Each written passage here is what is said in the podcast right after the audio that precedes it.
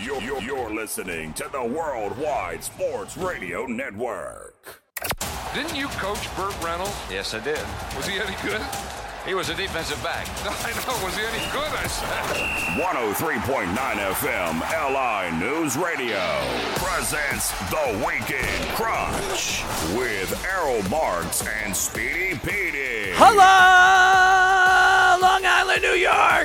and around the country. This is the Weekend Crunch. I'm your host, Errol Marks, my co-host, Speedy Petey. Remember, you can listen to our show every single Saturday from 7 p.m. to 9 p.m. New York Eastern Time only on 103.9, the LI News Radio Network, brought to you by New York Sports Team Magazine and the Worldwide Sports Radio Network. Happy New Year. Happy New Year to all you Islander fans as the show is at 7 p.m. tonight. After the show tonight, it will be the Islander game, and we will be doing our Islander pregame show. So usually we do the Islander pregame show first because the game starts at 7:30, and then we do the weekend crunch right after the Islander game in the post game. But tonight, a special night for all you New Year lovers, as we will be doing our show from 7 to 9 and then doing the Islander pregame show. Speedy, Happy New Year, my friend. Yes, Happy New Year. Happy New Year to all the fans out there. Hope everybody enjoyed their New Year's. Hope everybody enjoyed their holiday season, whatever you may celebrate. Happy New Year to you. Happy New Year to you.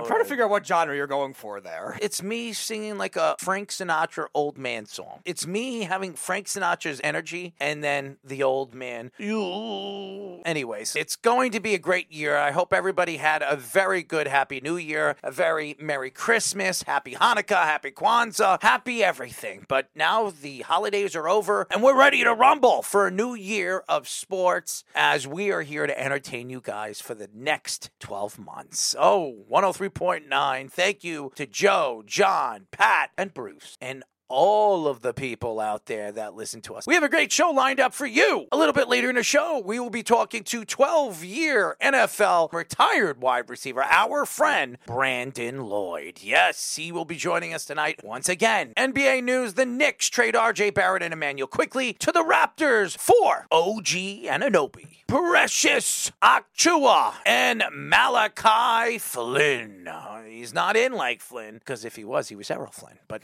that's me. I'm Errol. The Knicks also interested in trading for DeJounte Murray and Pascal Siakam. So the Knicks might not be done. They might be on their way looking for more pieces to build when it comes to a championship. We'll see. I, I like what Leon Rose is doing. The Nets fined $100,000 for violating the NBA's player participation policy. So for all the LeBron lovers, all the Steph Curry lovers, all the NBA baby lovers. Of course, the Brooklyn Nets are the team that gets smacked around for this this year. So it doesn't make any sense. NFL, Saquon Barkley says he wants to be a Giant for life, but won't play on another franchise tag. Maybe the Giants need to wake up here and realize this guy is their number one option. He's their number two and possibly number three. Wake up, Giants! Did the referees botch the end of the Lions and Cowboys game? I would say yes. Is there trouble in the Eagles locker room? Maybe that's why they just can't buy a win. Three for all picks of the week. MLB news the Yankees interested in signing Blake Snell, saying they want to make one more impactful addition to their pitching staff. Is it Blake or is it Corbin Burnes? I would rather Corbin, but I'll take either or. Wander Franco officially arrested. Thank God they found him. Maybe he was hiding under somebody's bed. Maybe he was playing the boogeyman from the new movie that's coming out. Moneyline Mania with Wes and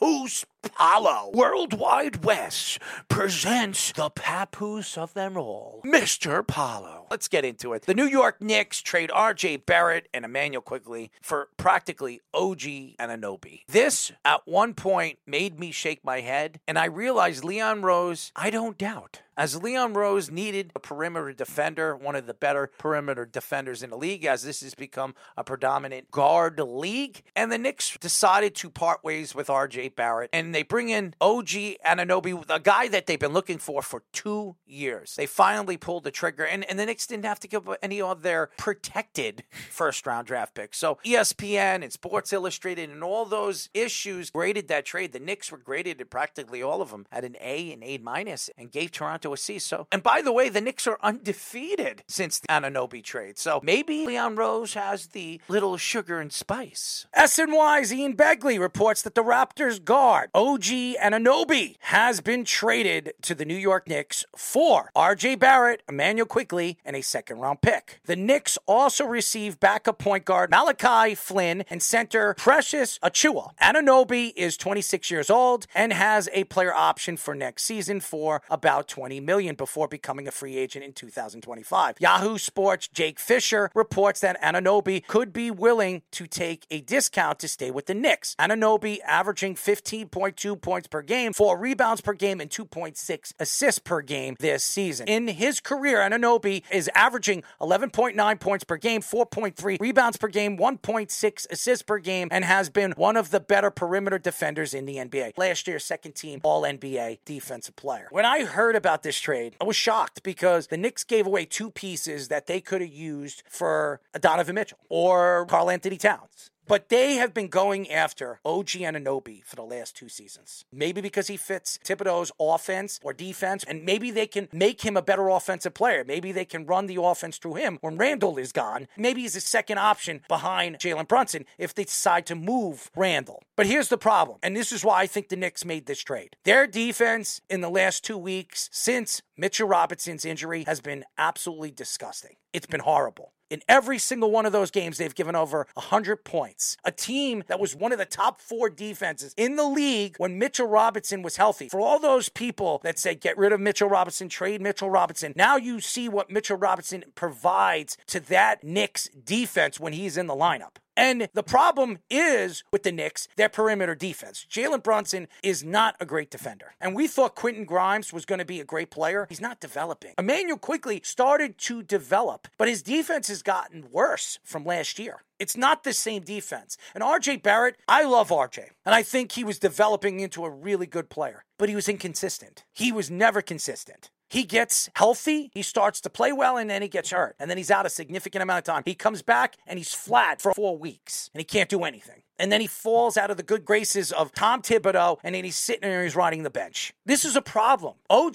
Anunoby is going to go out there. He's going to play great defense. He's going to give you 110% on the defensive side of the ball. He's going to give you consistent 15, 17 points. He's going to give you a consistent five rebounds a game. He's going to steal the ball. He's going to put pressure on the best point guard or the best shooting guard on every other team, and he's going to make your defense look better than it is. When I first saw this trade, I was shocked too because I really was thinking if the Knicks are going to trade both Barrett and Quickley in the same trade, it's going to have to be either for a top big man or for a guy that you would think of as a general star player. And there were so many options available that maybe were less available than we realized because their teams are starting to play well, like Dallas, like Minnesota, guys that were rumored for in the offseason. But him wanting to take a discount with the Knicks once he hits free agency is encouraging because that means that he's committed to the team brand of basketball. He wants to be a Knick. And it seems like he's embracing Tom Thibodeau as a hard coach to embrace. Because his mindset is defense, and Tom Thibodeau's mindset is defense. And if he could play all out defense and give the Knicks something that the Knicks haven't had in a very long time, what has been the Knicks' problem over the last couple of years is finding a top end perimeter defender. That's why they've been going after Anunoby for the last couple of years. The problem is, is at the time the Raptors were still a borderline playoff team. They're looking to rebuild now. So after they lost VanVleet, they knew that they were going to probably have to start to rebuild. They bring in RJ Barrett. He's a Toronto native. He's a Canadian. I've been hearing that they're interested in Wiggins, another Toronto native. Maybe they're bringing some of their guys over there and trying to rebuild around those players. Siakam is the big name. And Siakam is another guy that the Knicks are interested in. Now, I don't know what the Knicks are going to trade. They do have a significant amount of first round draft picks. Next year, I think they have four or five second round draft picks. They just gave up one of them to a Raptor team that a lot of people thought they could have gotten a first round draft pick because it was really RJ Barrett for OG because Immanuel Quickley is going to leave next year. He is a free agent. He's going to want a big big contract. He's not going to re-sign with Toronto. And if you look at what the Knicks got, Precious Achiuwa, he adds the defensive side of the ball that the Knicks have missed since they lost Mitchell Robinson. So they're getting a big man that can play defense. He's a good inside on the block defender. And then they add a Malachi Flynn, who's a good backup point guard. He's not an elite backup point guard, but he's a good backup point guard until the Knicks decide what they're going to do at the trade deadline. Are they going to add another big name, another guard, aka Donovan Mitchell, which a lot of people after the trade said that Donovan Mitchell was going to reach out to Cleveland and say he wants out of Cleveland. Then you're hearing Miami's interested in him. Now you're hearing the Nets are interested in him. We all know where he wants to be. He wants to be in Madison Square Garden. He wants to play with Jalen Brunson. He wants to play with this team. He grew up a Knick fan. So I believe this move was set up to add another player that they're going to move forward with at the trade deadline that could change their roster for better. Right, especially if he does take a pay cut, if he doesn't have to get that third max contract. They saved the ten team. million dollars Yeah. trading RJ Barrett. And that's why they signed McBride after that. They gave McBride thirteen million. They want their second team to be all defense. Hart, McBride. You could put OG out there on the Now second Flynn team. was a good perimeter Flynn. defender. You have a good secondary defensive roster. And then if Mitchell Robinson somehow comes back in the playoffs, which I believe he will, if the Knicks go far in the playoffs, if they go to the Eastern Conference Finals or they go into the semis, he had ankle surgery. It was a significant ankle injury. Usually it's like five to six weeks with an ankle surgery that he got, but they went in there. It was a lot more problems with the ankle. The, the Knicks are in the Eastern Conference Finals or they're in the semis. That's a significant amount of time. That's like three, four months down the road. Maybe Mitchell Robinson will be ready, and then you have an additional defensive weapon that you didn't have for the whole second half of the season. And may also say that maybe the trade market is going to be difficult. Yes, Donovan Mitchell is going to be linked to the Knicks for the end of time, but the Cavs also said they're not going to just do it for nothing either. And it might be dwindling to the fact of right now the biggest names available are Siakam, who's a nice player, very well rounded player. If the Knicks trade for him at the deadline, I would not mind it at all. DeJounte Murray, but it doesn't really fit for the Knicks. The Knicks have Jalen Brunson already. He's going to be another point guard. He's a bigger point guard, so maybe he could play the two, I guess, but still the fit is not ideal for somebody of his skill set. Zach LaVine's now still hurt and might miss the rest of the season, so it looks like nobody's going to trade him. How about him Siakam? anymore. That's a game changer. You bring Siakam with Jalen Brunson, you will have to tr- probably trade Julius Randle. But if you bring in Siakam, he gives you the rebound, he gives you the defense, he gives you the offense. Now you have a one-two punch with Jalen Brunson. You have OG. You can absolutely win a championship with that roster, and you might have some money sitting back if OG takes less, where you can bring in another 15, 17 million dollar player to play with all the other guys. Right, and especially if it's Siakam too. You you have to imagine Anunoby's going to take a pay cut to do that. If the Knicks trade for Siakam and then they sign him in the offseason, now they're saying that Siakam is going to test the waters, fine. But if Anunoby knows that the Knicks are going to push hard to do everything they can to bring back Siakam, because the team that you're originally with has the first leeway in free agency, they can give you the extra year that the other teams can't give. So if that's what Siakam, a younger player, is going to want, that helps Siakam's chances of going back to the Knicks, and also helps Anunoby's chance of taking less money, where he's not going to get a max contract. That gives plenty of leeway to sign Donovan Mitchell. That gives plenty of leeway to sign another free agent that could become available. It's inevitable that Donovan Mitchell will be a New York Knick. Could be at the trade deadline. It could be in the offseason. The only way he goes anywhere is Miami. That would only make sense because he goes with Pat Riley.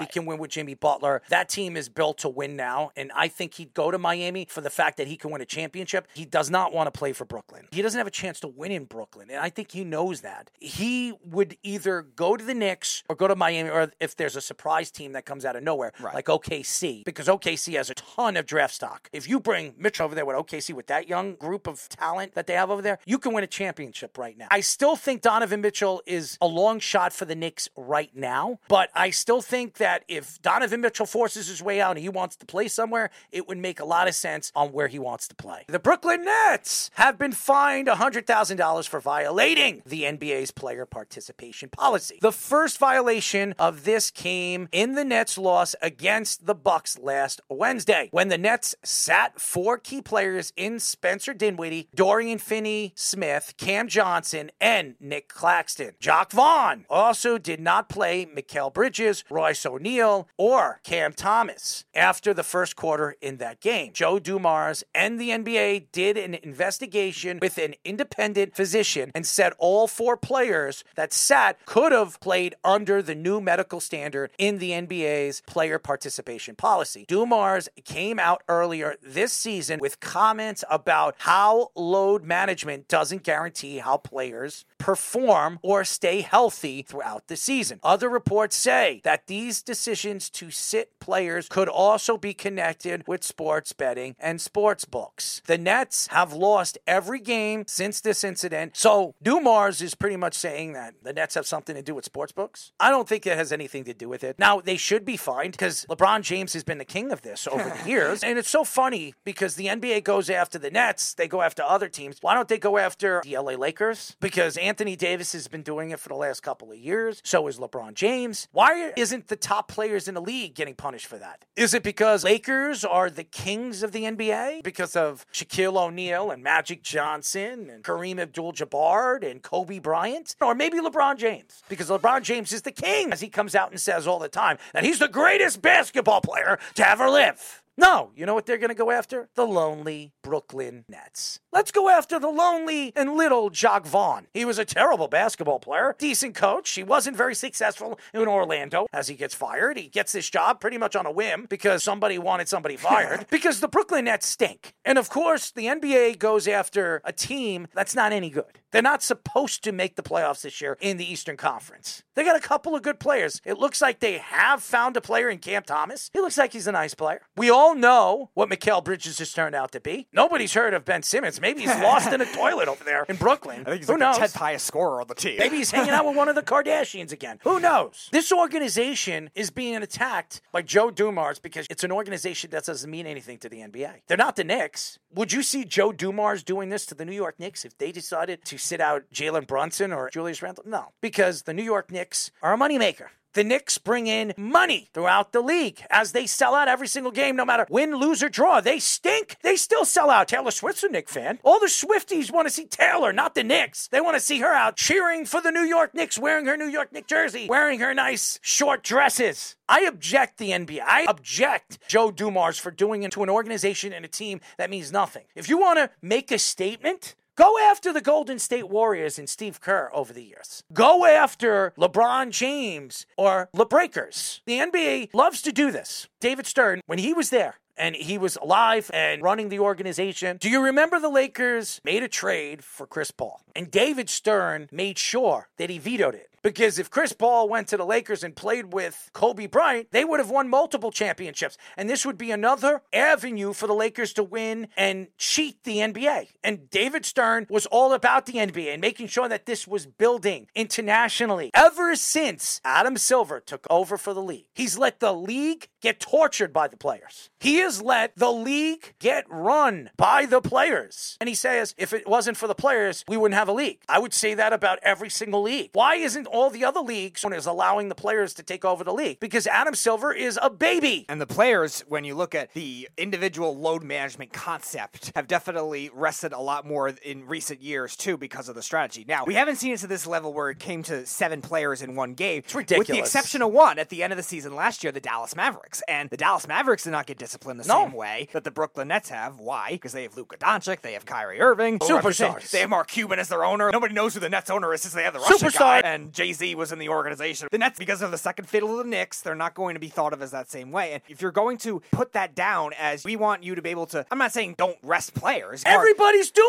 it. Right. I think load management has its part in some way, but we've also seen teams do that to extreme measures too and not get the same level of punishment that we've seen the Nets are doing. Now, if the Nets are doing it on a consistent basis in a larger sample, okay, fine. Maybe then you could start to investigate them for tanking or investigate them for whatever sports betting connection might have with ownership. What an insult when it comes to the Brooklyn Nets. You're going to say because it had something to do with sports betting and sports books. That's what Joe Dumars is going to come out with and say, we're going to fine the Brooklyn Nets and say that they violated the NBA player participation policy because they're not playing their players. First of all, who did they play? Did it make a difference if they started any of those players? Maybe for covering the spread, but besides that, I don't know. They had nothing to do with the spread. The Nets right now are a horrible organization. They're not winning anything. This has nothing to do with the spread. And for Joe Dumars to think that that's true, why don't you look at the NBA as a whole? If you have so much say on what's going on in the NBA, why don't you investigate Adam Silver? Why don't you investigate some of these other teams that have been doing it in bulk the last two years? The Celtics do it all the time. We haven't seen the Celtics get penalized No. for anything like that. The Clippers, when they got Kawhi Leonard, Paul George, they've done it a lot, and they haven't gotten that same level of punishment too. So I just think there's a double standard in this league that has to go away. Now, teams doing it to extreme measures to quote unquote tank is one thing, but also doing it this early in the season is bizarre for a team that has a lot of young players. Now, if there's something else within this investigation that we don't know about yet, fine, you can keep investigating, but at least attack attack these other teams in the same way. too. Investigate the other teams, the Yeah. big name teams with Right. the big players,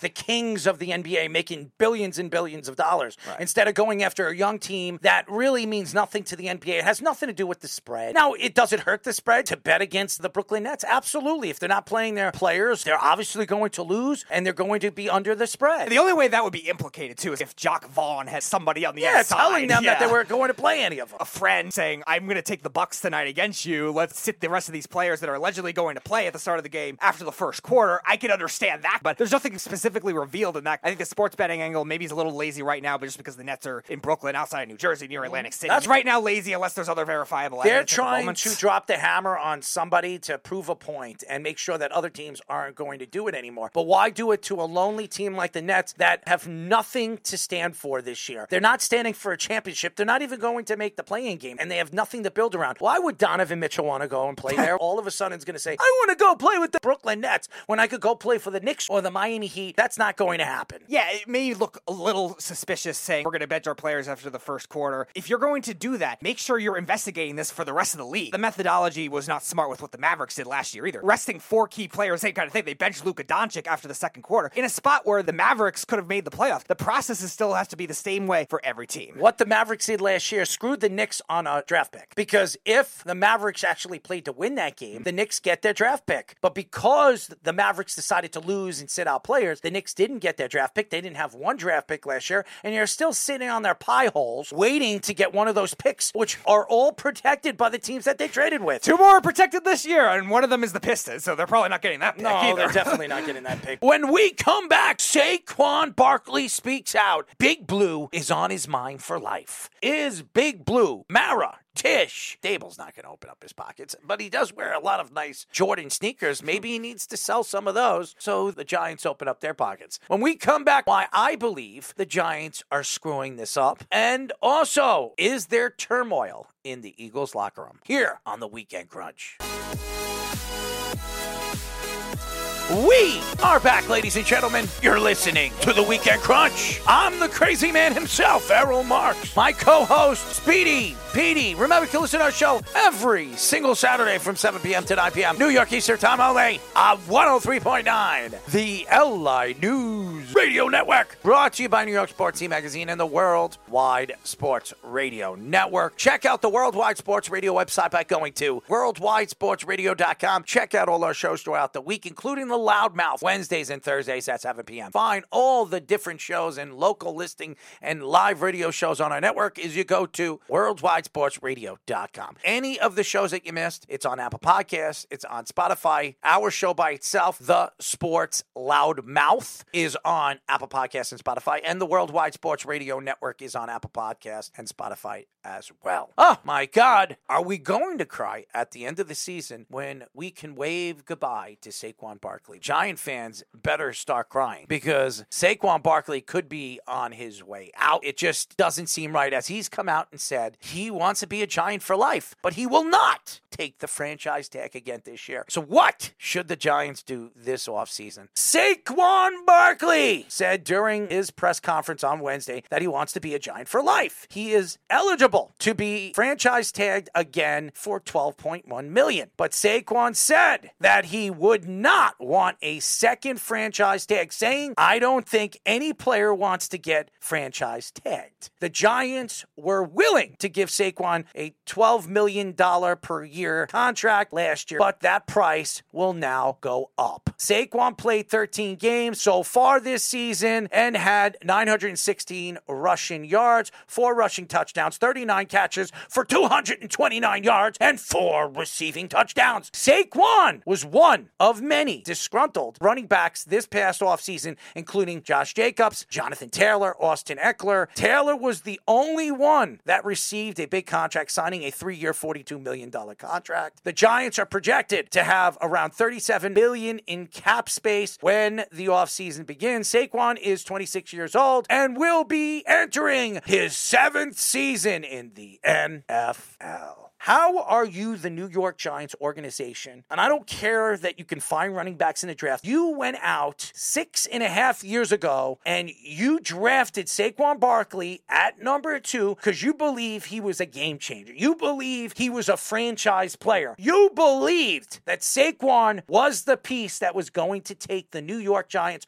organization to the promised land. Saquon Barkley, look at the position that he has been in the last year and a half by this organization as he has been one of the elite running backs in the last two years. And yes, he's injury prone. Half of the running backs are, but when he is on the field, there are not many running backs that are as dominant as he is. He puts up numbers galore for this team and this organization. He helps out the wide receivers because they suck. They can't catch the ball. Bring in and Hyatt and Darren Waller, who can't stay healthy, didn't make any sense in the offseason. As you're giving giving Darren Waller the same amount of money as Saquon Barkley, and this guy played how many games this year as a starter? And Saquon Barkley has been more efficient than Darren Waller ever has been for this New York Giant team. This organization has been a joke. The Maras, the Tisches, they were so respected around the league. They're one of the best ownerships in all of football. You speak about Pittsburgh and the Rooneys. These organizations have fallen apart. The Pittsburgh Steelers. When was the last time they won a Super Bowl? Yes, Mike Tomlin is a successful head coach, never had a losing season. How many Super Bowls has Tomlin won? One Super Bowl in 14 years. And I know Super Bowls aren't easy to win. Nobody is Bill Belichick. Nobody is Tom Brady. It doesn't happen overnight, and building dynasties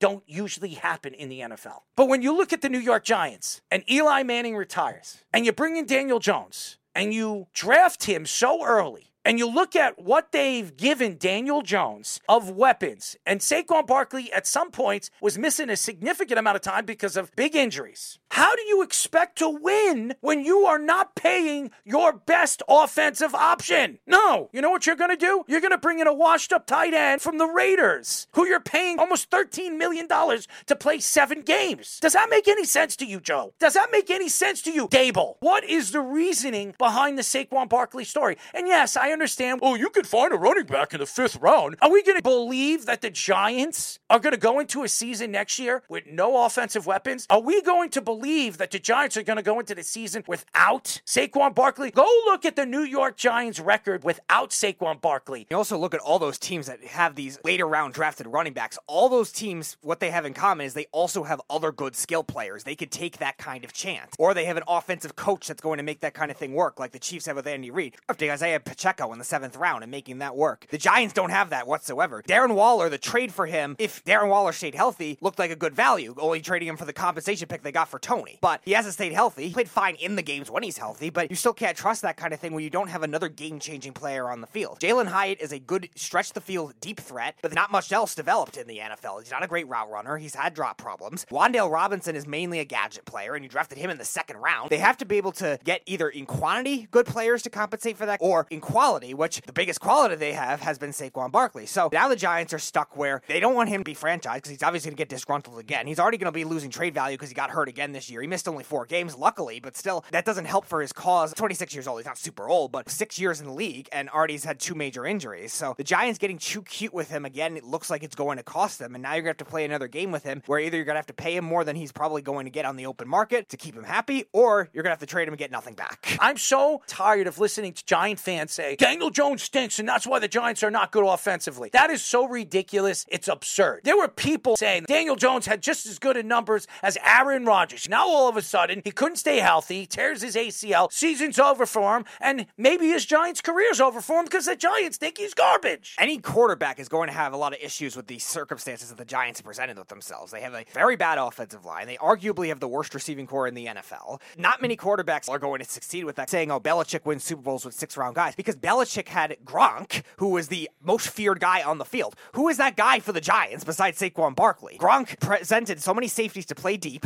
so many linebackers to have to double team So him. many mismatches. Right. So LeGarrette Blunt could strive. So James White could strive. They could get away with that kind of thing. The Giants don't have that guy. The Giants were facing a lot of seven man boxes because Saquon Barkley was the most feared guy. Same problem, problem the Titans have had with Derrick Henry recently, too. Derrick Henry's had some dominant performances, but it has not been as consistent because they don't have a wide receiver or a tight end that presents another threat to that team. So once the offensive line for Tennessee got diminished, where it was one of the best in the league and now it's one of the worst, all of a sudden the Titans' offense is lackluster as well, just like the Giants. So they can't have that kind of thing unless you have another guy to garner attention away from that defense. And that's what makes the way the Giants have handled this process of Saquon Barkley so bad on Joe Schoen's part. It's been all because of Joe Schoen. And that has a lot to do with ownership. They decided to move forward with Joe Schoen and Daboll. I think Daboll is a great coach. It just hasn't worked for him this year. Maybe because of injuries, maybe because Joe Schoen didn't give him enough weapons. But you cannot tell me you're going to give Daniel Jones a $40 million contract and say, because Saquon Barkley's a running back and because I look at running backs is replaceable, I'm going to part ways with Saquon Barkley, even though he's 90% of our offense, as this offense has been one of the worst offenses in the league in the last three years. That is a huge problem. Referee controversy ruined the end of the Lions and Cowboys Saturday night matchup, robbing the Lions of taking a lead with two point conversion. The controversy came on which offensive lineman reported eligible. Lions left tackle Taylor Decker, who caught the pass, told the referee Brad Allen he reported eligible. But Allen still penalized the Lions, saying it was left guard Dan Skipper instead. There is also video proof that Decker told Allen that he was the one eligible and Skipper went over there to say he wasn't eligible.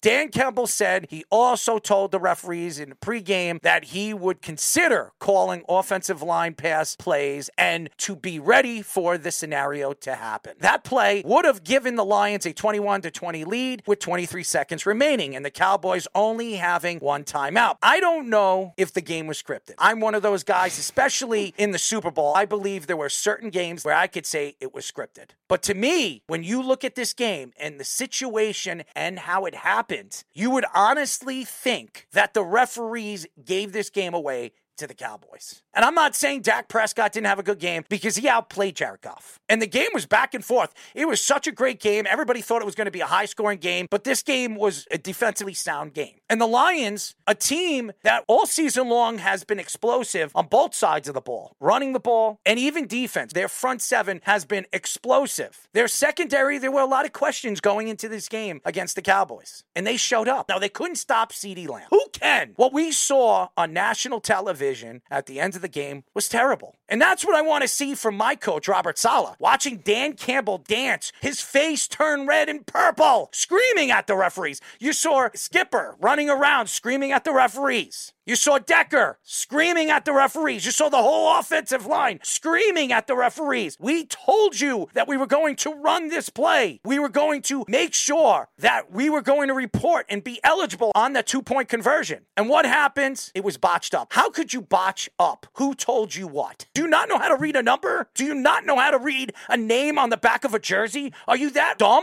Half of these referees in the NFL are lawyers. They own their own firms. They're doctors. You think a lawyer's going to forget this is a criminal case? It's not a corporate case, and I'm going to go out there and just say, you win or lose, uh, you go to jail, you go to jail. Who cares? This is ridiculous. And the NFL, no explanation. None of these guys are going to be a part of the playoffs. That's not enough. That's embarrassing. And you wonder if this happens in a playoff game, is this going to cost a team a playoff run or a chance to win a Super Bowl? Yeah, and you definitely see referee bias. And the Lions have been really scrutinized badly. Let's go back to the Packers game Aaron Rodgers had threw the Hail Mary in against the Lions. The face mask that was called there. There was a bad one against the Seahawks. There was a bad one against the Falcons. There was a 10 second runoff. The Lions, like you were saying about the Jets, they never get those kinds of calls. How could you watch this game and know that the Lions did not get screwed? They were going to win the game. They actually did win the game. Right. And then all of a sudden, you see a flag come out. The NFL and the referees screwed the Lions because of that particular play. It was absolutely embarrassing. The NFL should be ashamed of themselves. And we've seen this before. The Saints and the Rams. Two of these referees were a part of that game, which screwed the Saints on going to the Super Bowl. Who knows? The Saints possibly win the Super Bowl against the Patriots. Yeah. We go back to like what kind of national brand the NFL wants to build.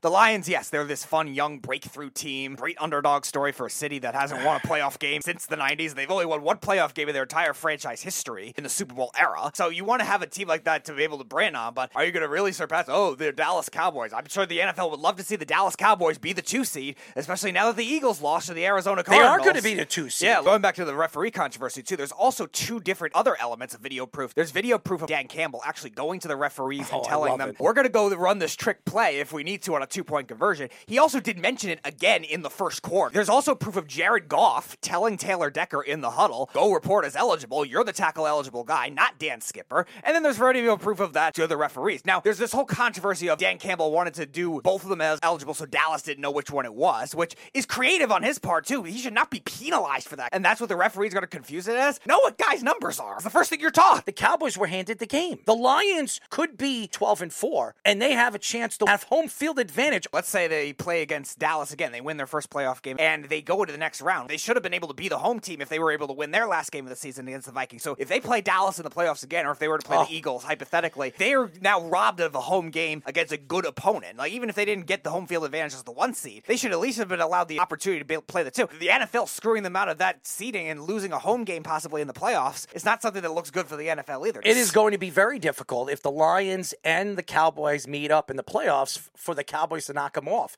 It's very hard for a top team to knock off another top team back to back times. That's only happened a couple of times in the last 10 years. So the Cowboys probably would have been better off losing that game because if they do meet the Lions in the playoffs, I already believe the Lions have the advantage. And Dan Campbell will have this marked. He will have the Cowboy star marked on the board if they meet the Cowboys in the playoffs. The Philadelphia Inquirer, Marcus Hayes reported after the Eagles' 35 31 loss against the Cardinals that there is tension tearing this team apart. Reports have mentioned that it has been with A.J. Brown and head coach Nick Sirianni starting after their loss against the Seahawks. Brown declined to speak to the media after the game, but did speak to the media, sticking up for And taking the blame for the Eagles' offensive woes. Brown also took shots at reporters for singling him out when he said all his teammates have been frustrated with how they have played in the last five weeks. Brown said it is also false narrative that people are saying he is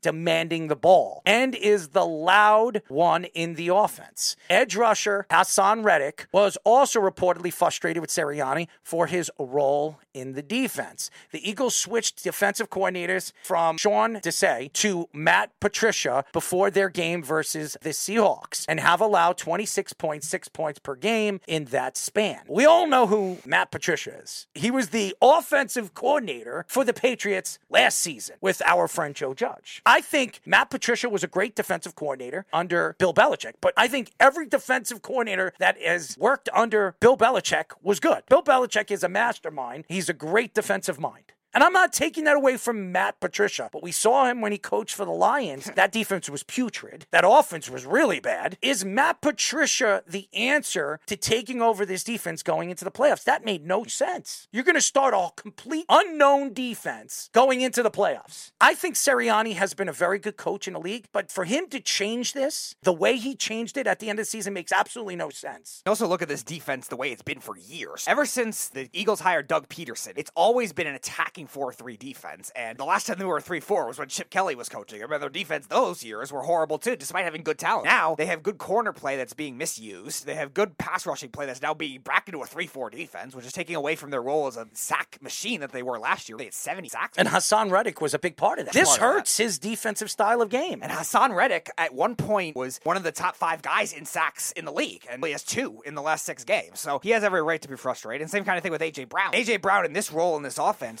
disappearing really since the 49ers game. When he was the second best statistical wide receiver in the league before that, they keep misusing him. They misuse their running backs. Their running game has not been the same. Jalen Hurts has been turnover prone, and they've not adjusted to that. Eagles fans that wanted their offensive coordinator being fired, I think is getting a little more justified at this point. I don't think it's completely on Sirianni, but these new rookie coordinators that have come in with their other coaches going elsewhere, it's starting to become a problem. You can understand why the Bills decided to part ways with their offensive coordinator, and it's worked. It's worked for Josh Allen, but it didn't happen at the end of the season. It gave him a little bit more time to figure out how they're going to run their offense. Now you bring in a new defensive coordinator with two games left of the season. You're going to playoffs running a completely different defense where you have all these explosive players that are going to have to figure out how they're going to run this defense. This is a bad move by Nick Sirianni. If he was going to make this change, he should have made it a long time ago. If your offense is really struggling as much as it has, like Sirianni could just take over play calling himself too. That's maybe the one thing I will blame him for, but still, most of it I think is on the game planning. It's on the coaching. We were talking about when they played the Jets. Like how bad was their game plan against the Jets? The Jets, who have no offense whatsoever, were able Absolutely to win that game. zilch. And same kind of thing here. The Cardinals have no defense. It's been abysmal all year. They're the worst run defense in the NFL, and they barely run the ball. AJ Brown is not having this like world class game. I think Goedert in a nice game and Smith in a nice game, fine, but they're not really game planning it to the best of their advantage. And their defense, which the Cardinals offense, Kyler Murray's played well, but he's not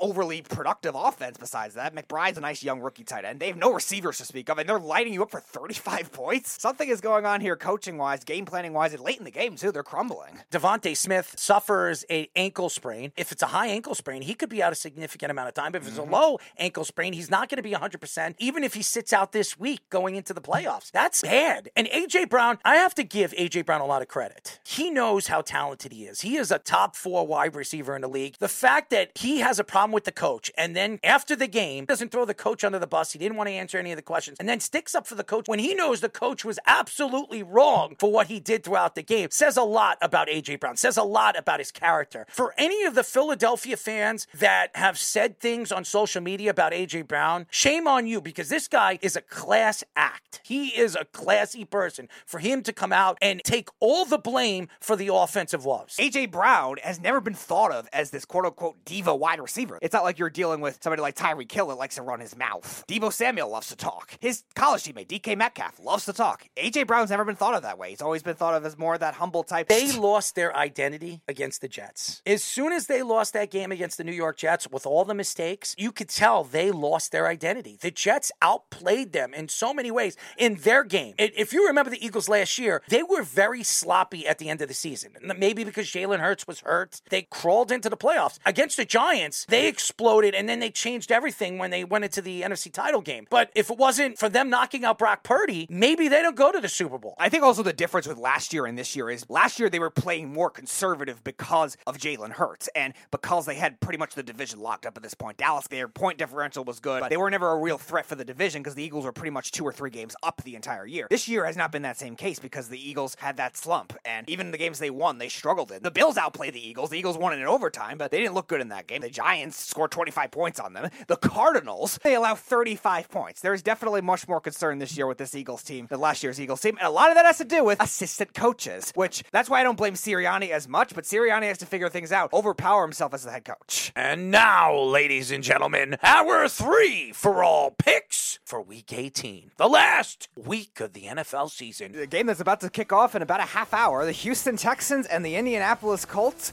The winner of this game clinches a playoff spot. The over-under is 47 and a half. This is an interesting matchup. I'm curious to see the Texans with their run defense against Jonathan Taylor, who's been hot in recent weeks. CJ Stroud, how he comes back. He played well last week. With The Colts defense is starting to play well too. I am going to take the Colts though. I think they have been very well coached. The Texans secondary still trying to find their groove from where they were last year. And the Colts receivers, even besides Pittman, are starting to play very well as well. So give me the Colts on the under. I'm going with the Texans, baby. CJ Stroud. I know they lost Dell for the season, but they still have some weapons. I think CJ Stroud is offensive rookie of the year this year. He's been sensational. At one point, he was the MVP of the league. Coming back from injury, it took him a, a week to figure things out. I think the second week is a big week for him because in week 18, he has a chance to take this Texan team into the playoffs. A rookie. Give me the Texans on the money line. All right, Sunday night football for the AFC East, the Buffalo Bills and the Miami Dolphins, 48 and a half. I'm going to take the Dolphins in this one though because their defense has played a lot better since the first meeting of these two teams back in week 4 when Buffalo blew them out with Jalen Ramsey. Even losing Bradley Chubb for the year, I think will still help. They've been able to stop the run a lot better. James Cook has been a good offensive weapon for the Bills, but Stefon Diggs has been kind of quiet recently. I think Miami's going to be able to shut that down and I don't think their offense plays as badly as they did in the first meeting against the Bills. Give me Miami in this one on the under. Biggest game of the week. Josh Allen has his name marked all over it. Usually, a team in the same division doesn't win both games. And even though the New England Patriots over the years did it to every single one of the teams in the division, they're on the other side of the wrath here. I'm going with Buffalo this week. Josh Allen playing great football right now as an MVP candidate. You could probably say Lamar Jackson is the only quarterback that's played played as well as Josh Allen has in the last five weeks. It looks like Lamar has won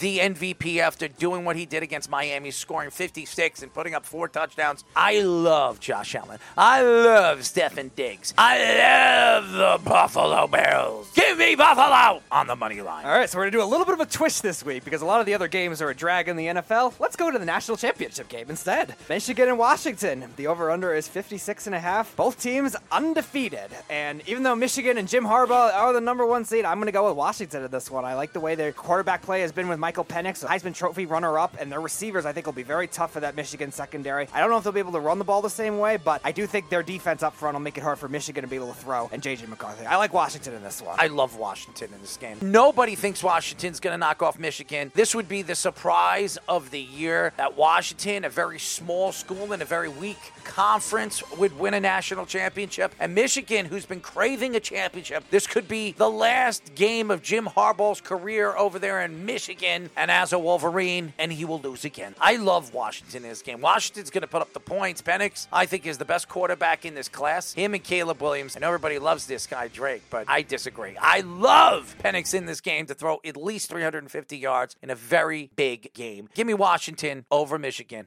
on the money. All right, ladies and gentlemen, when we come back, our very special guest. In just a few moments, we will be talking to 12 year NFL wide receiver Brandon Lloyd here on the Weekend Crunch.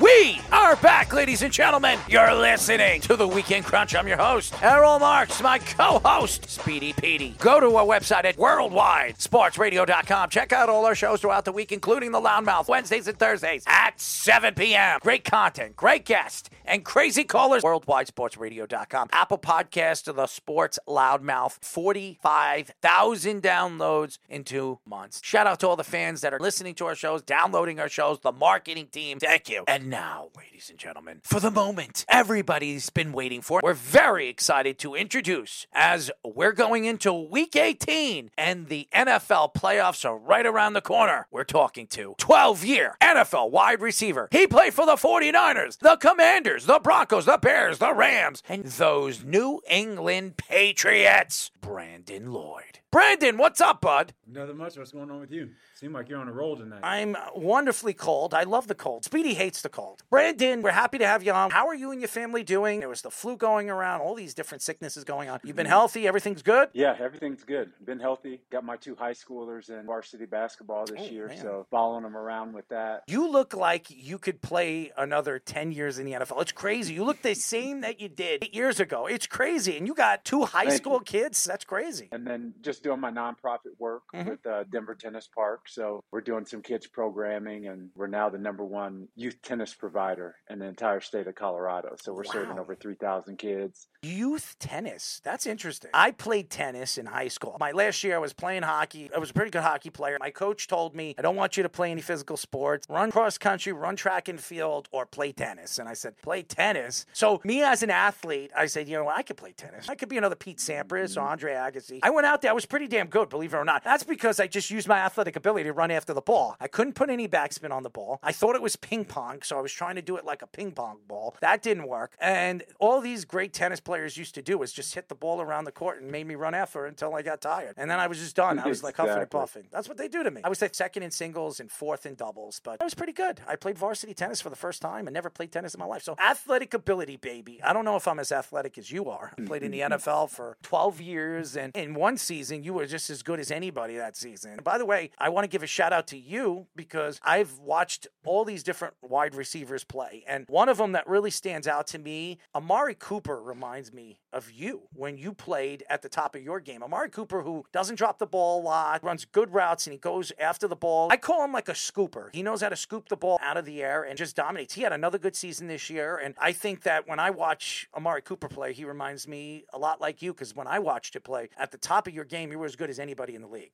Awesome. No, I appreciate it. Yeah, that's big time. All right, so let's get into it. The Denver Broncos. Yeah. The Denver Broncos have been absolutely horrific. They had a lot of highs and a lot of lows this year. And when they were at their highest, there were stories coming out in weekend. They beat Kansas City. They wanted to take Russell Wilson out. He wasn't getting along with the coaching. He wasn't getting along with any of his players. Not a coinky dink because we've heard stories about Russell Wilson in Seattle. Half the players over there couldn't stand him. We've seen Richard Sherman say things about him. Kam Chancellor say things about him. Marshawn Lynch said things about him. What is it about Russell Wilson? Why doesn't he get along with other players? Well, I think that when players go to an organization, we typically will take on, embody the city. We'll take on the persona of the city. And being that Denver's a blue collar city, Seattle also blue collar city, a Hollywood personality doesn't quite fit. I feel it's just a mismatch there. Came in his first year. I think he had almost a 20 person entourage that had access to the facility. He had his own office baked into his contract. So while the other players are in the locker room, he's in his personal office. Why does he need an office? To run the Russell Wilson enterprise. And that just rubs teammates the wrong way and what that puts off. The other aspect, he doesn't come off very authentic in his approach and how he's communicating with the media. He maybe could be perceived as being a little fake. I think that the interesting part about this is his former teammates in Seattle are talking about it. No one said anything while they were on the team with him.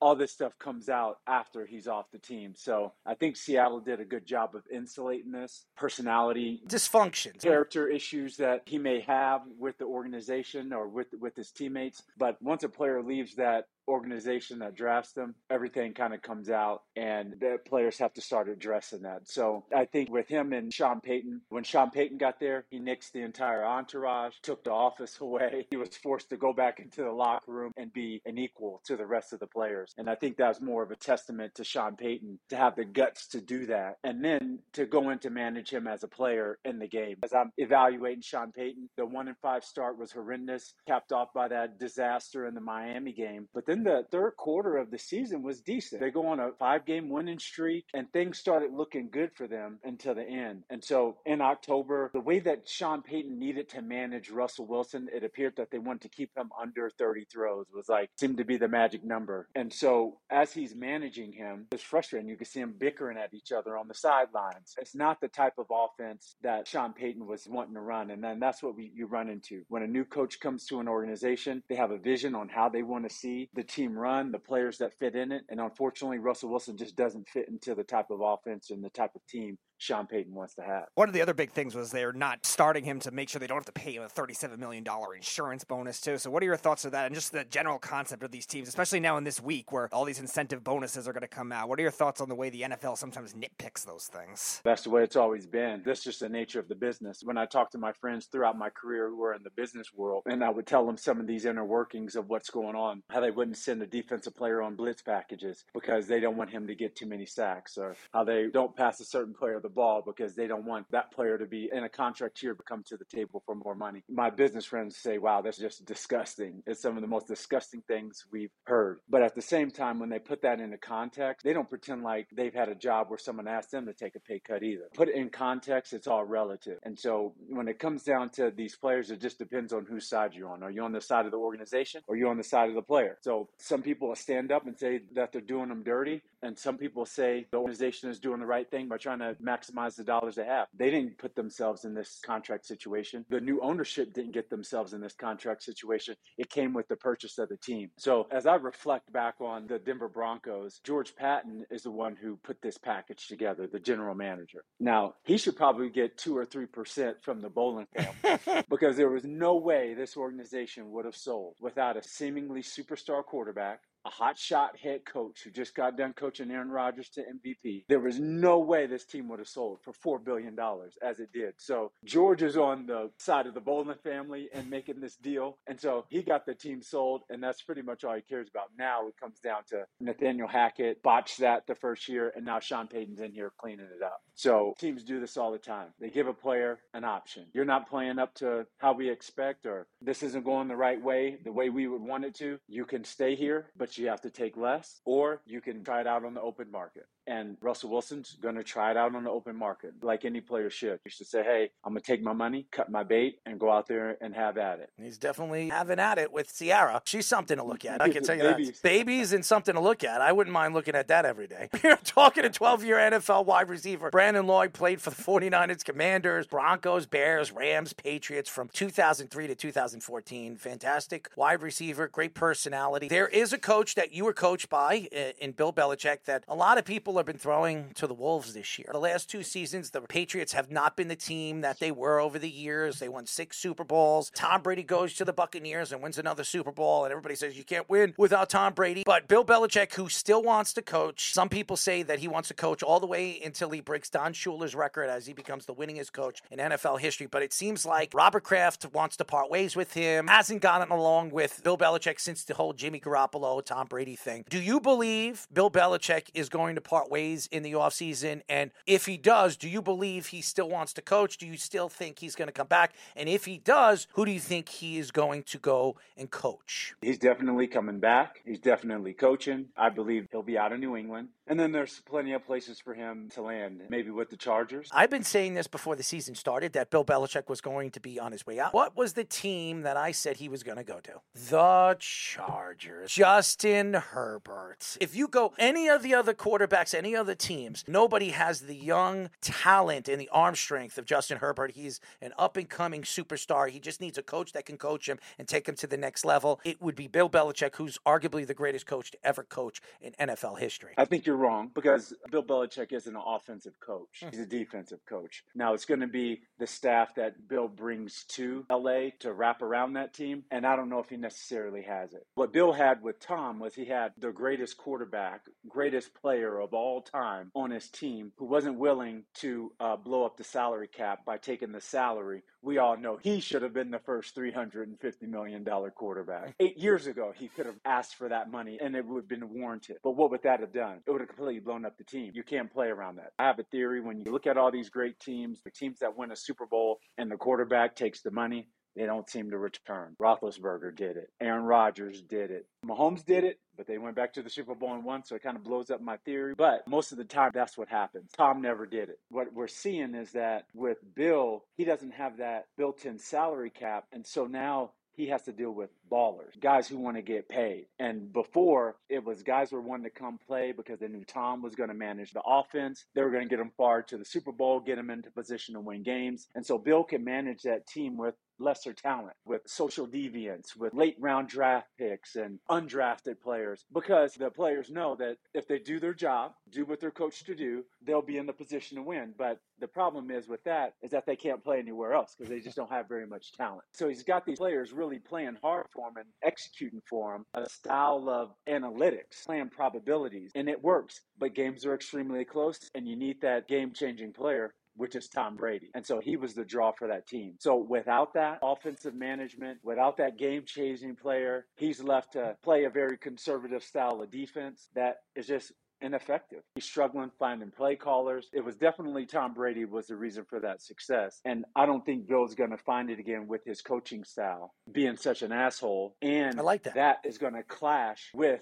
ballers because ballers one are not going to do what they're coached to do most of the time because they can make plays. They're going to want a ton of money, and it's going to be difficult for him to manage those type of personalities with his. So I want to ask about the team you played for as well in Washington. Last time we had you on the show, you were complaining about a lot of the things they did, and now the sale. Josh Harris buys the team from Dan Snyder. Good what are your riddance. What are your thoughts to that whole situation? There's nothing to say about that. we hope that they can move on, and hopefully they promote Eric Bieniemy to head coach Mhm. because he did wonders with that offense this year, and you can tell he's sorely missed in Kansas City now with the way his creativity, the way he holds players accountable, just his personality. Hopefully he can get a good promotion there in Washington, and the team can move on. There's really not much to say that hasn't been said about Snyder. I agree with you. Schneider is just the scum of the earth, and he doesn't deserve to be an owner of an organization. And thank God Harris takes over. The guy knows what he's doing. He still owns a couple of professional sports teams. He owns the Devils, he owns the 76ers, and now he owns the Washington Commanders. We are talking a 12 year NFL wide receiver, Brandon Lloyd. Brandon, you look at the playoffs now, it is so wide open. In the AFC, everybody thought thought that this was going to be the best year when it comes to talent. We understand what the Ravens are. Lamar Jackson, I think he's the MVP of the league, especially what he did against Miami. Sensational. He really has shown up after betting on himself in the offseason, his mom being his agent, not going for the bait. I give Lamar Jackson a lot of credit because of who he is, and he stands for a lot as a player and he stands a lot as a human. I love what he stands for for the Ravens. Everybody thought that the Chiefs were going to have a sensational year, but going into the season, they had no wide receivers. Travis Kelce's getting old. He's becoming Swifty. He's talking about retirement now, like his brother Jason. It might be a new era when it comes to Kansas City. I do think Buffalo could be dangerous. If they can win the division and sneak into the playoffs and Josh Allen plays the way he has been playing, they could be dangerous. But what is it with the AFC this year? It's just been falling apart. These young quarterbacks that everybody thought was going to be great have fallen off, and they haven't been as good as everybody thought they were going to be. And all the offense last year has become defense this year. What is going on right now in the NFL? And also the injuries. I think that's Mm. also played a big factor Mhm. into it. There's a record amount of backup quarterbacks that played this year. With 15 this season, the AFC East and the AFC South that are like the most intriguing about this entire playoffs. How the Miami Dolphins hold the number two seed, but they play the Buffalo Bills. But if Buffalo wins, they go all the way to the number two. It's almost like the Miami Dolphins are kind of limping into the playoffs here. Mm-hmm. And I think Baltimore is, is looking like the strongest team. I don't see Kansas City bouncing back from the difficulties they're having with just playmaking in general. I don't know how the hell Cleveland hung on to what they had and salvaged their Joe their- their- their Flacco, baby. Jets Joey legend Joe Flacco. Flacky. And he might win the Super Bowl again. Could you imagine him come out of nowhere, sitting on his parents' couch, and then he goes on another run and wins another Super Bowl and maybe gets another $100 million?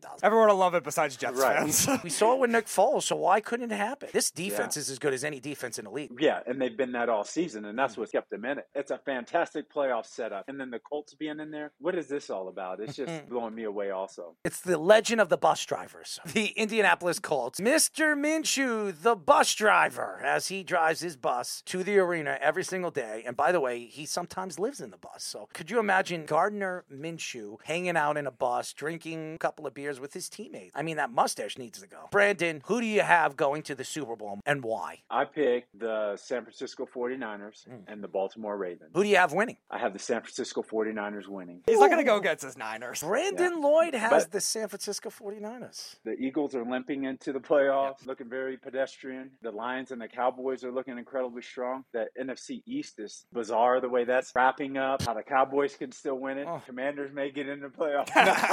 it's been an awesome season. This might be the most open year when it comes to who could win the Super Bowl. San Francisco could absolutely be knocked out. The Eagles can't be as bad as they are, but now you're hearing something's going on in the locker room. And you know, you've been in a locker room. There's 53 players in the locker room fighting for a spot, fighting to be the best player on the team and on the roster. And you don't know what's going on behind closed doors because as good as this team was last year, everything's just fallen apart for that organization. They gave Jalen Hurts a lot of money. They had one of the best drafts. Everybody, oh my God, they got all these Georgia Bulldogs. Look how good they are. And then all of a sudden, they just completely broke down. They lost against the Jets. I'm a Jet fan. I couldn't stop laughing when the Jets beat them. The Kansas City Chiefs should have lost against the Jets too this year. And Zach Wilson. Could you imagine losing against Zach Wilson? Ooh is right. I can't stand watching this team. I am a Jet fan. Four minutes into the opening game.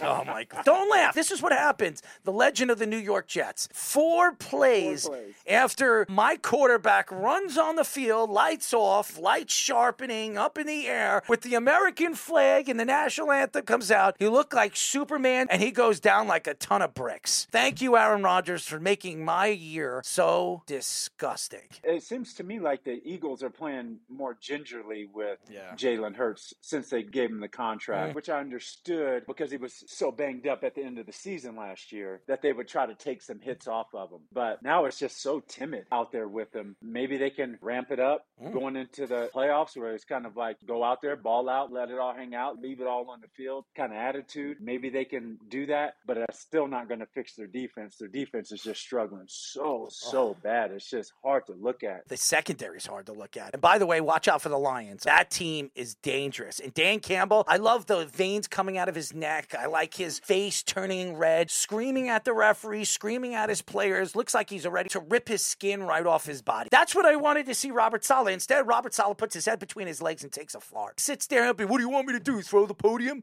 I wanted you to do something. I can't sit here and watch this team look as bad as you do, and you sit here and say, our defense looked pretty good for three quarters, you idiots. And by the way, Steve Weich, for you to tell me that Robert Saleh should be a coach of the year candidate six weeks ago, shame on you. I want to ask you a serious question. I attacked Steve Weich on this. I love Steve. Steve is a great guy. He's a great person. This guy told me that Philip Rivers is not a Hall of Famer. He says that Ben Roethlisberger, Eli Manning, Hall of Famers. And he also said that Matthew Stafford has a better chance of going to the Hall of Fame over Philip Rivers. Philip Rivers has been in the top 10, top five in a lot of numbers in the NFL. Is Philip Rivers a Hall of Famer? No. Well, the thing you mentioned about those other two quarterbacks is they do have Super Bowls. Yeah, but it takes a team to win a Super I- Bowl, Brandon. You're going to blame him for that? That guy played on a torn ACL all the way to the AFC title game. I'm going to give you credit because you played in the NFL. I'm curious the argument for Philip Rivers. Philip Rivers might have never won a Super Bowl, but if you look at the numbers, Philip Rivers has thrown more yards than Eli Manning and Ben Roethlisberger, more touchdowns than Ben Roethlisberger, Eli Manning, a least amount of interceptions than Ben Roethlisberger. Eli Manning, higher quarterback rating than both of those guys. His numbers stand out. Now, I'm not saying he's an elite top five quarterback of all time. If you compare the guys that he were compared to in that draft, even Tony Romo, he wasn't even drafted that year. He has better numbers than him. And people still think that Tony Romo was a borderline Hall, which he's not, by the way. That guy couldn't win a big game if his life depended on it. He's very good at doing broadcasting. He'd probably go in as a broadcaster, but not as a football player. I absolutely believe when you look at Philip Rivers and what he has done, his numbers show that he is a Hall of Famer. It takes 52 other players to help him out to win a Super Bowl. He didn't get that. LaDainian Tomlinson, when they were as good as they were, he wasn't healthy that year. They always fell short. They had one of the better tight ends in the league, but the guy couldn't stay healthy at the tail end of his career when Philip Rivers was playing at the top of his game. I do believe he's a Hall of Famer. I think his numbers would show that he is. I just feel that nobody's going to give him the credit because he never won a Super Bowl. How do you rank him with Marino? You, you No, he he's has just- had a better career than Marino? No, nobody's had a better career than Dan Marino. If Dan Marino played in these times, Dan Marino would have 150,000 yards, 900 touchdowns. Dan Marino was unbelievable. Those Miami Dolphin teams were horrible. And his offensive line, Well- I wanted to throw up when he was playing. The Jets used to try to kill him when he was on the field. And he killed the Jets because when the Jets had a chance to hit him, for some reason the offensive line knew how to block. How would you compare Philip Rivers to Dan Marino for two quarterbacks who didn't Um, Super Bowls? Quarterbacks who are in the Hall of Fame who didn't win Super Bowls. Dan Marino played in 242 games, 216 AVs, 59.4 completion percentage, 61,361 yards, and 420 touchdowns. Philip Rivers played in 244 games, 218 AVs, which is two more than Dan Marino, 64.9 completion percentage, which is better than Dan Marino, 63,440 yards, better than Dan Marino, and 421 touchdowns to Dan Marino's 420. I'm going to go with Phil. No, I'm just Philip kidding. Rivers is going in. Yes, You got him in. I'm You right. Give it to me, Brandon. You win. Philip Rivers in the Hall of Fame. That's right. Like Steve it. Weich, eat your heart out. I should be on the committee. They tell me to get the hell out of there. Brandon Lloyd, ladies and gentlemen. We appreciate you as always, and uh, we'll talk to you soon, buddy. As he now knows, Dan Marino and Philip Rivers are close together in numbers. Thank you, Brandon. So long. The great Brandon Lloyd. Like, a man, in many sports too, doing some tennis now. I Kids should are teach him a little bit about yeah, tennis. you with your high school varsity studs. His kid's doing very well in high school as well, and Brandon Lloyd doing very well for himself. And arguments at the end of whether Philip Rivers is a Hall of Famer. Now I think he's a believer. Now he knows. Steve Weich, eat your heart out. Anyways, when we come back, some MLB conversation. The New York Yankees are interested in yet another pitcher. It is no longer Yamamoto time. It's the smelly Snelly. Blake Snell wants to be a Yankee now. And this Wander Franco story, as he's finally found. And no, he wasn't found under a bed. When we come back here on the Weekend Crunch. We are back, ladies and gentlemen. You're listening to the Weekend Crunch. I'm your host, Daryl Marks, my co-host, Speedy Petey. Remember, you listen to our show every single Saturday from 7 p.m. to 9 p.m. New York Eastern Time only on 103.9, the LI News Radio Network. Brought to you by New York Sports Team Magazine and the Worldwide Sports Radio Network. Check out the Worldwide Sports Radio website by going to worldwidesportsradio.com. Check out all our shows throughout the week, including the Loudmouth, worldwidesportsradio.com, Spotify, Apple, The Sports Loudmouth. If you want to tune in and listen to any of the shows that you missed, you can go there. Or the Worldwide Sports Radio Network has Apple and Spotify, 25 different platforms. Tune in every single week. A lot of stories coming out of New York Yankeeville and it's not Brian Cashman getting fired. Corbin Burnes could be a Yankee. Maybe it's Blake Snell. As Blake Snell comes out and said he would love to be a New York Yankee, Brian Cashman might be landing another left handed pitcher as the Cy Young winning National League killing Blake Snell could be a New York Yankee in just a few weeks. SNY's Andy Martino reports that the Yankees are planning an active January and want to make one more impactful addition to their pitching staff. Martino also added that Blake Snell is the most likely candidate as he is very interested in playing for the Yankees. It seems unlikely that Jordan Montgomery returns to the Yankees as he mentioned he would prefer to go back to Texas. The Yankees were the runner up to get Yamamoto and would have given him $300 million before going to the Dodgers for 325 million. If Snell signs with the Yankees, they would have three lefties in their rotation, joining Nestor Cortes and Carlos Rodon, the guys that everybody absolutely hates. Snell had a 2.25 ERA, a 1.19 whip, and 234 strikeouts in 180 innings pitched last season and won the National League Cy Young nearly unanimously. He also won the Cy Young in the American League. He was a very good pitcher in the American League East for the Rays over the years. Blake Snell is still fairly young. He's in the prime of his career as a pitcher. Now, I wouldn't give him a $250 million contract. I do believe he was one of the best pitchers in baseball. He had a sensational year. I would say he was a top three pitcher in all of the league last year. Cole is one of the best pitchers in baseball. Since he's come to the Yankees, he's been really, really good except one year. But he also had 234 strikeouts. Blake Snell would be a great addition to the New York Yankees. Is that going to get uh, the Yankees over the hump? Now, Yamamoto, they struck out on. I wouldn't have given Yamamoto $300 million. No. And I wouldn't have given Yamamoto more than a nine year deal, which Brian Cashman was not going to do. Now, Brian Cashman came out years ago and said that he would not give anybody a 10 year or more contract after Jacoby Ellsbury. Now, if you look at the Yankees organization as a whole, they have not been a winning organization for the last 14 seasons. They have not built a good core of players besides Aaron Judge and now probably Volpe. Now, we'll see what Dominguez turns out to be. He will be back in August. He's a switch hitting power hitter who's a five tool player. Blake Snell has a lot of good stuff. How many pitchers have gone to the National League and the American League and won a Cy Young? Very few. This guy also pitched in a very good division in the National League and in the American League. But you wonder where the Yankees go. If the Yankees decide to not spend the money on Blake Snell, do they go after Corbin Burnes? I think Corbin Burnes is a better fit for the Yankees. Hmm. Now, the Yankees don't have to trade anything for Blake Snell. He's a free agent, so the Yankees can keep some of their young prospects. But how many young prospects do the Yankees have left? They pretty much traded away a bunch of them for Juan Soto, who, by the way, is not going to sign an extension until the end of the season. And also, how many are you going to have to trade too? Because Corbin Burnes is Yep. going to be a free agent after this year too. And the I would just Brewers, They're not going to get as much value as they expect for him. Even if the Yankees traded their second best and fifth best prospect and maybe a couple of other low level minor leaguers, it's not going to be as much as you would originally thought. Now, Peraza is a guy that the Yankees might be thinking about moving. Sure. There was stories coming out that Corbin Burnes, if he does become available, the Yankees would be one of the favorites to get him. But so would the Mets, and so would the Red Sox. The Cubs looking to spend money as Craig Counsell is now with the Cubs, and Corbin Burnes has a very good relationship with Craig Counsell. It's all about money when it comes to this. Now, the Yankees are the Yankees.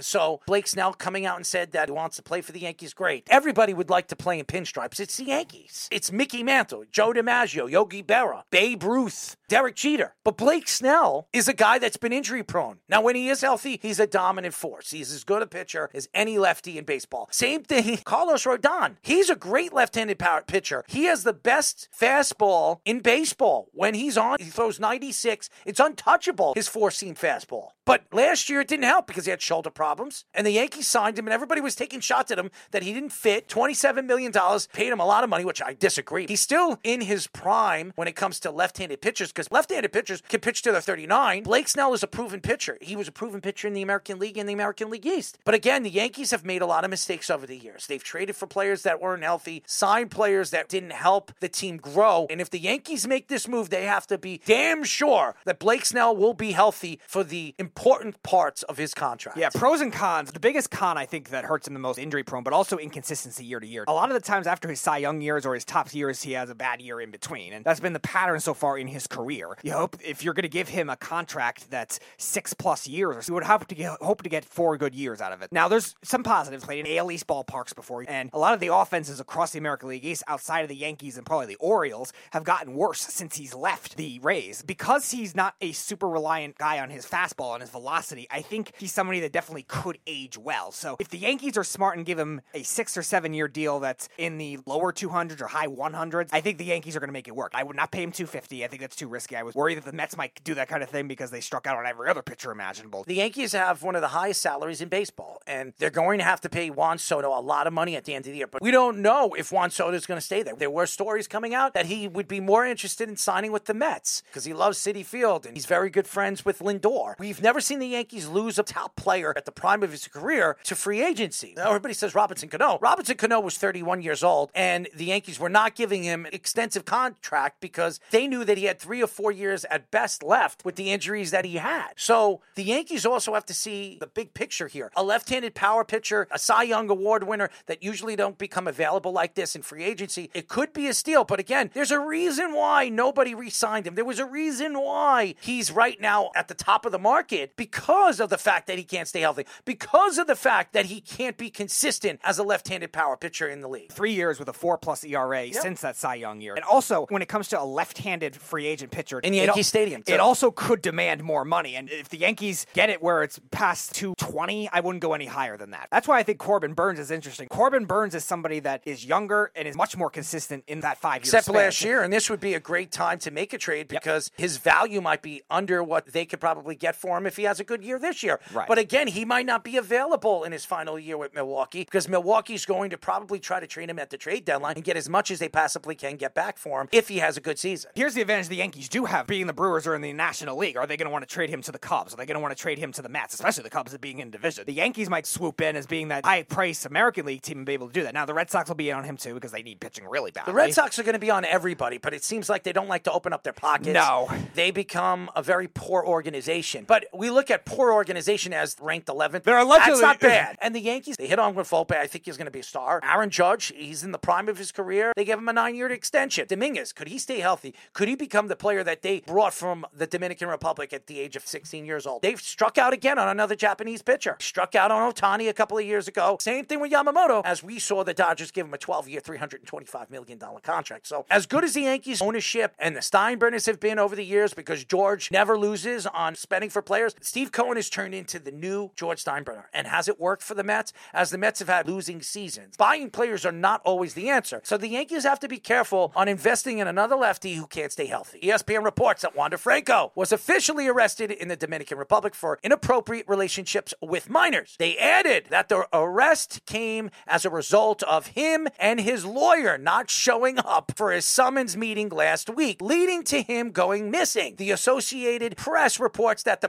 prosecutors also accused Franco of commercial sexual exploitation and money laundering during the trial on Wednesday. Franco paid off the mother of one of the minors, and both Franco and the mother are now detained under house arrest. The prosecutors also told the judge to hold Franco under house arrest for a bond worth $86,000. Franco still remains on the Rays 40 man roster, and the Rays decline to comment about the new developments in this case. Here's the reason why they didn't want to comment about it. He's in a lot of trouble. The Dominican Republic, the law over there, it's a lot worse than it is over here. The jails are a lot worse than they are over there. And they don't care if Wander Franco is a superstar here in America. They don't care how much money he has. What they know is he was messing around with a 14 year old minor. And her mother, who he paid off, is being detained now. So it tells you one thing. Is this been going on in the Dominican Republic on families, mothers, and fathers pawning off their kids to professional athletes or people with money? This is a huge problem. And I watched a movie on people selling young kids. Over a million kids have been used and sexually abused around the world over the last three years. It's a huge business. And Wander Franco doesn't give a crap because he has a lot of money. He's a multimillionaire, $182 million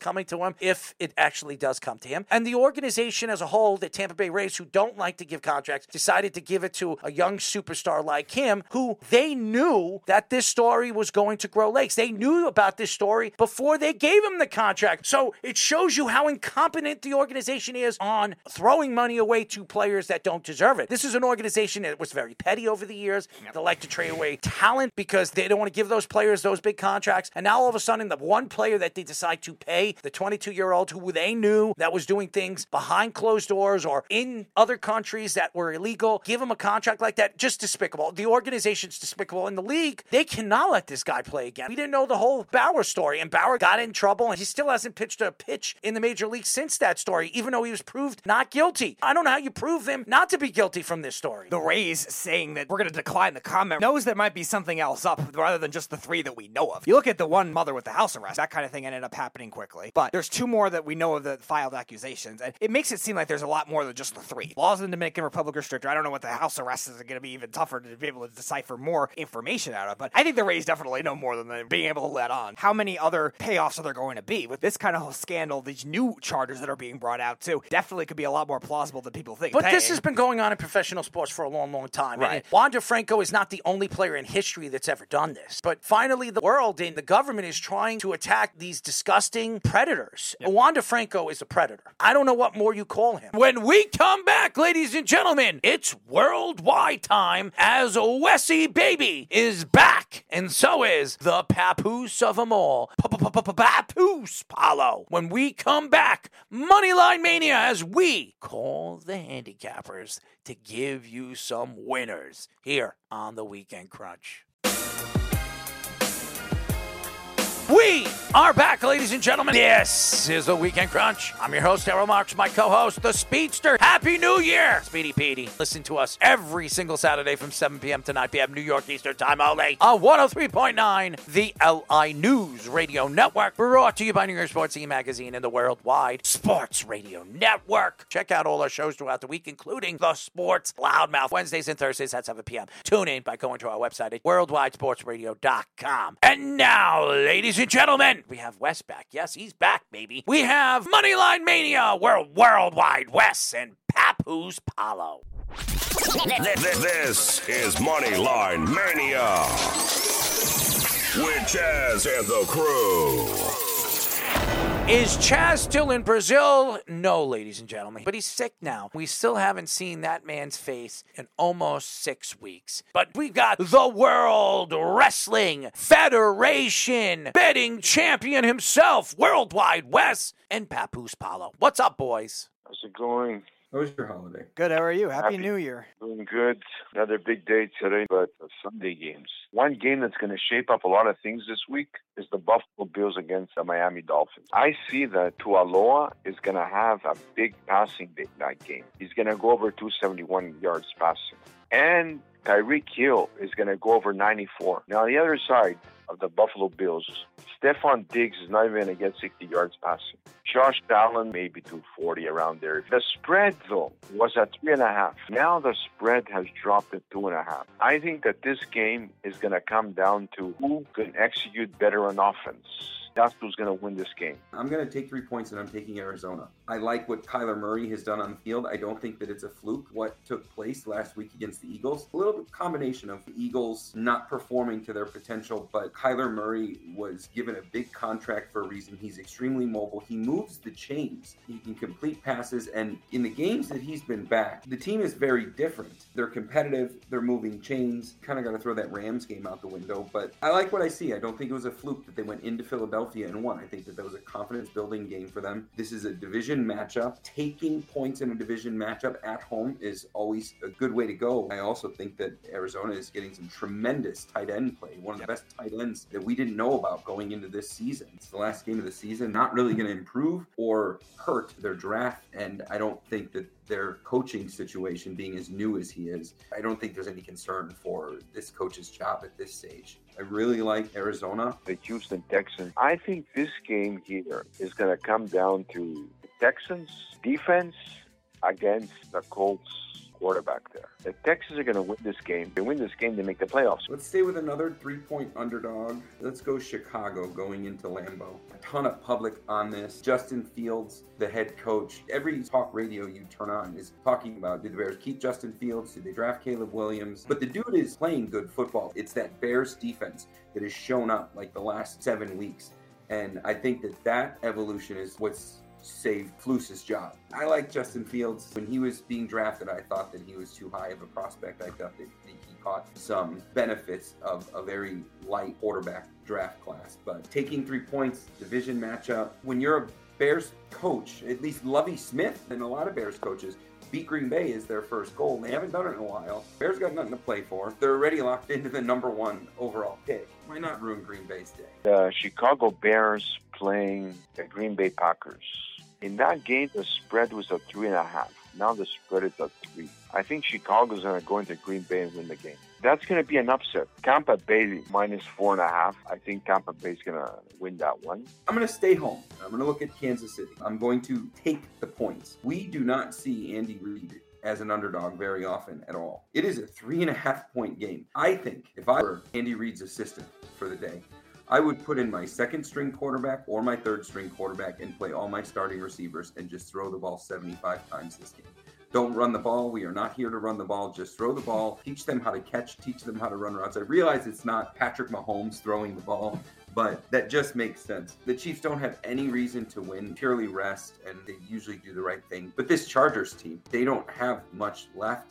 There's a lot of question marks about what next year is going to look like. I, I don't think that Kellen Moore stepping in to the interim role did anything like in Vegas with the Raiders and, and Pierce potentially the next head coach. I don't see this team being able to produce anything on offense. The Chiefs' defense is every bit about scheme as it is personnel, and their defense is deep and young. So I don't see the Chargers being able to score points in this game, even against the Chiefs' twos and, and threes. And I, I think that they do need to pass the ball. And we will see the ones at receiving a little bit. So yes, you have to take my Chiefs comments with a grain of salt, but I try to be very realistic, even though the world knows I am a Chiefs fan. But taking three and a half points on an Andy Reid team that should throw the ball to get reps, the Spagnuolo defense going against not really anything. So I feel good about that. But the big game of the week, the college game, I went 2 0 in college. I had Michigan. Now this week they're playing against Washington.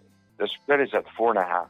I think this game is going to be low scoring. The total's under 56. I see it under 56. I like Washington to cover the spread, plus four and a half. Michigan is like really a big favorite in this at 1.56, and Washington is at 2.74. At 1.56, you're not going to take Michigan on the money line. It's better to take Washington the plus four and a half. Getting down to soccer on Sunday, I like Juventus. Juventus is really getting stronger. They should beat Salernitana. I think Roma, even though they're trading at 3.4, they should score a goal. And then in a Greek game on Sunday, I mean, this this game is going to be a blowout. It's going to be over and a half. Panathinaikos is going to score like goals and just walk all over that team. And I don't look at odds. As long as I get value and I win, that's it. Olympiacos is playing a very big game at home, and they're trading at 2.7. They haven't won the past two, but I can see them this week winning this big derby at 2.7 value. The Australian Open opens next Saturday. Everybody's putting all their money on Swiatek to win the tournament, but she ain't gonna win the tournament. I see Sabalenka 5.9 on the men's side. Djokovic is a big favorite, 2.1. I, I don't bet favorites like that in tennis. I'm going to go to a hockey game that's happening here shortly. 10 o'clock Eastern puck drop, but I'm looking at Islanders and, and Vegas. This is a really banged up Vegas Golden Knights team. Looking at the action, there is a lot of action on the money line taking the Islanders in this one. Vegas is at home. They're usually pretty tough at the Fortress, but this Islanders roster is the kind of roster that, that beats Vegas. And I'm going to take the pucks here. I'm going to take the one and a half, and I'm going to take the Islanders. I do think the Islanders win outright, but you know normally when there's a lot of action on one side, I tend to be cautious. But this is a really banged up Vegas team, and I think that we're seeing some Stanley Cup fatigue. It's only natural, so I'm going with the Islanders in this one. They're playing well, getting really good goalie play, and this is kind of a dead zone time this next three to four weeks in the NHL. Teams are racking up wins and points, but crazy. We're about a month away from, you know, what becomes the big playoff push. All dogs. The Rangers are still dominating. The Rangers are playing Montreal. I can see them scoring six goals.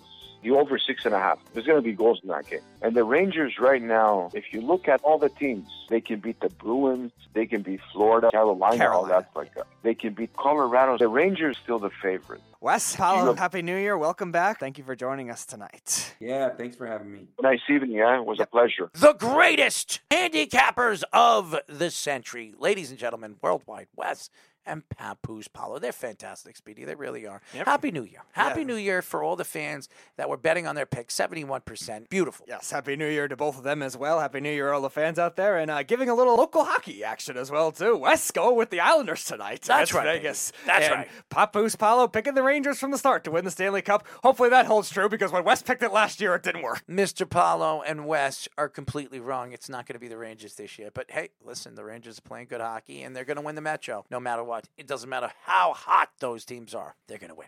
Anyways, when we come back, ladies and gentlemen, we do this every single week Courage time! here on the Weekend Crunch.